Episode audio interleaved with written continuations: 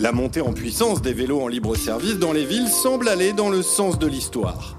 Mais la question de la rentabilité pèse toujours autant sur les opérateurs, comme le souligne Julien Pillot de l'INSEC dans ce troisième épisode de la preuve par trois sur les nouvelles mobilités.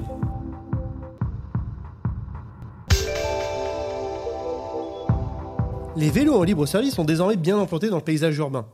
Ils prennent généralement deux formes, les vélos sur borne à l'instar de Vélib à Paris, et les vélos flottants tels que Jump, Ofo ou Mobile. Il est d'ailleurs amusant de constater que ces vélos se disputent un même marché géographique. Car sur le papier, partout où un donneur d'ordre public attribue un marché au terme d'un appel d'offres, cet attributaire bénéficie généralement de la certitude qu'il bénéficiera d'un monopole pendant toute la durée que prévoit la concession. La concurrence sur ce type de marché existe, mais se situe en amont de son attribution entre des entreprises qui montrent les meilleurs dossiers possibles pour emporter l'appel d'offres. Il s'agit donc d'une concurrence pour le marché, dont l'une des contreparties tacites est de la préserver de la forme la plus traditionnelle de la concurrence, c'est-à-dire la concurrence dans le marché. Et pourtant, cette concurrence dans le marché a pu s'installer sous l'impulsion de nouveaux entrants qui inondent les rues des grandes métropoles de vélos dits flottants, car ils n'ont pas besoin d'être positionnés sur une borne après leur utilisation. Et non seulement ces vélos dits flottants se font concurrence entre eux, mais ils prennent également des parts de marché aux vélos libre-service sur borne. Une récente étude de l'ADEME sur le marché parisien révélait à la fois un effet de substitution et une complémentarité. Un effet de substitution car une partie des abonnés de Vélib ont résilié leur abonnement pour emprunter exclusivement des vélos flottants. Mais aussi un effet de complémentarité, car une partie des cyclistes passent d'un service à l'autre selon la disponibilité et le prix associé au trajet, sachant que les vélos flottants sont plus compétitifs que les vélos sur borne pour des temps d'utilisation qui sont courts.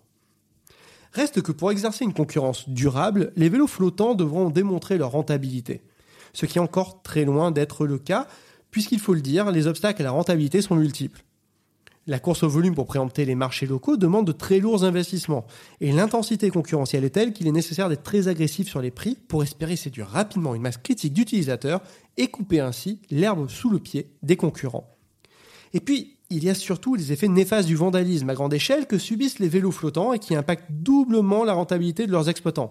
D'une part, l'explosion des coûts de maintenance fait augmenter le coût unitaire de chaque vélo, et d'autre part, la maintenance est un temps durant lequel le vélo, qui est l'actif productif, n'oublions pas, est immobilisé.